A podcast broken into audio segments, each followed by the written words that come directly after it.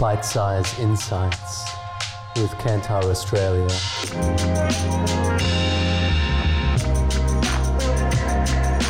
Welcome to today's Bite Size Insights. Today I'm joined by Niels Neudecker, the head of Global Connect Centre at Kantar. Uh, thanks, Brian, for having me. Fantastic. Okay, so we're here today to talk about the power of connection.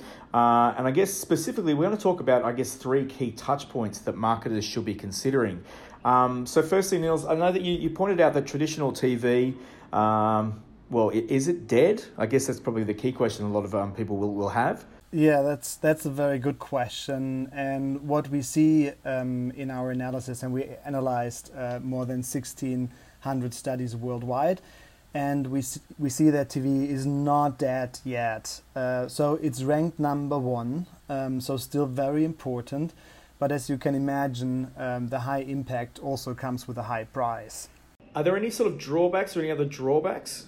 Um, yeah, I mean, traditional TV, when we think of traditional TV, it's, it's hard to reach a specific audience. Um, and what we sometimes see is that uh, some of the brands overspend. Um, and there's quite a simple reason um, for that because if you are a big brand in the market, and we just had we had just had a conversation with one of our clients uh, in the beverage category last week, and he was saying, you know, TV is so important, and one thing that we make sure that we spend as much as our biggest competitor.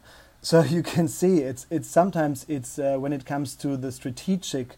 Um, yeah, strategic decision how to spend money. It can be very simple, saying, you know, we just want to win um, the battle of the biggest touch point. Right, so it's a bit of an arms race. It, it is, yeah. And you know, if you if you focus so much on just on the biggest touch point because you're spending so much there, you sometimes forget about what is what is the impact, you know. And um, for sure, TV has the biggest impact, but there are other touch points that are also having huge impact. Um, for example, recommendation by friends and family um, the own product usage, and so on. Okay, why don't we talk a bit about recommendation by friends and family? It's maybe not quite as sexy as new media, or maybe not quite as, I guess, the, the historical uh, profile of TV, but it is a really important touch point. Why don't you tell us a bit about that? Um, uh, yes, yes, and and I, I don't agree in terms of it's it's old school because when we think of uh, digital media like uh, Amazon, so the mo- most of recommendations or word of mouth is, is happening on Amazon, and um, I think it's quite interesting that we are trusting these recommendations on Amazon so much. At least I do, but I also think others do.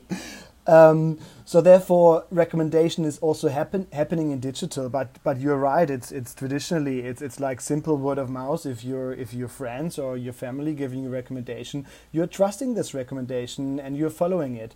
So therefore, it is it is actually the second most important touchpoint in terms of brand impact after traditional TV. Okay, then. Um, we also talked a little bit about the, the role of influencers. They seem to be having, a, I guess, uh, well, they seem to hold quite a lot of power in terms of the, the sort of the word of mouth equation, but also they can be a bit uh, of an unknown uh, an unknown quantity as well. Uh, yeah, yeah, and you know, um, there's the saying, no, no, no risk, no return, right? And sometimes the highest return comes with influencers that have a high risk profile. You know, that be being very controversial and many people follow. Um, but at the same time, these influencers can, yeah, go into the wrong direction, and we have seen that lately with uh, James Charles, for example, that turned out to have a very, uh, um, yeah, critical opinion on, on some political issues, and that is that can harm your brand, right? Yeah. Okay. Then, so maybe word of mouth isn't quite so old-fashioned. Uh, and quite as predictable, I guess, uh, as, as, some of those other um, touch points. The third touch point you mentioned, I think, was own usage. That idea of really kind of involving yourself, or uh, for a consumer to involve themselves with the category. Can you tell us a little bit about that as well? Um, yes, yes, and you know we can see that um, the own usage, if it's product usage or the the service um, usage, it is really important in category where you have a high involvement um, or high investment, like luxury category or automotive category. I'm, and I mean, you know, would you would you buy a car without a without a test drive? Uh, maybe not, right? right?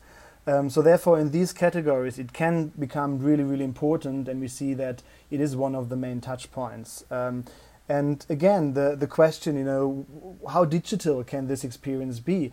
And I think it can be really digital, especially um, especially when you think of the banking sector, which um, experienced a huge transformation towards mobile banking, mobile payment apps, and so on. So, there, the digital experience of the banking service itself is a very crucial usage experience.